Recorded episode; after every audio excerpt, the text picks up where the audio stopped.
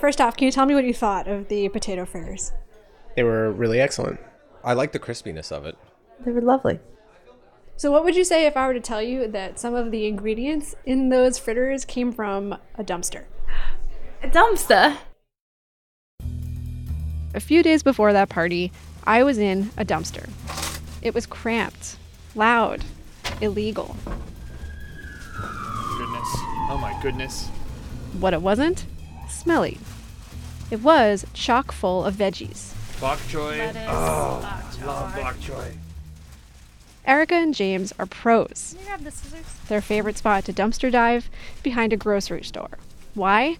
Because the food's in closed bags. Jalapenos. Jalapenos? Usually it's only in the trash because it's expired. Erica and James inspect everything before they I'm take gonna it. leave sprouts. really? Sprouts go bad and give you like botulism or something crazy. They even have a plan for stuff that's too mushy to eat. Some greens for the ladies. Greens for the ladies. And by ladies, we mean chickens. In just 20 minutes, we've got peppers, oranges, strawberries, potatoes, spinach, bok choy. You got some washing to do. After the dive, I took my potatoes and peppers home and scrubbed them. Scrubbed them hard, smelled them, squeezed them. I had my doubts, so I turned to the internet. Are potatoes safe if I peel them? Are the eyes really poisonous? What are these purple spots? What are potatoes supposed to smell like? Could I die?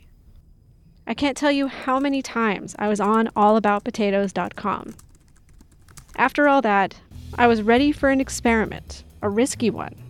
I decided to feed people garbage, not tell them, and see how they reacted. So I peeled, chopped, grated, fried. I brought recycled potato fritters to a potluck. A dumpster. Seriously.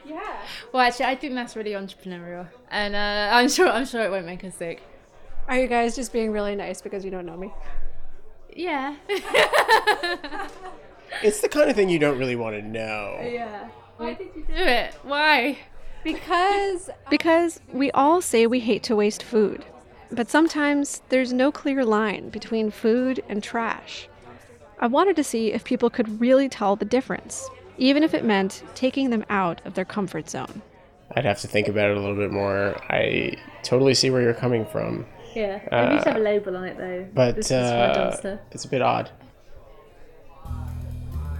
Would I dive again? Definitely.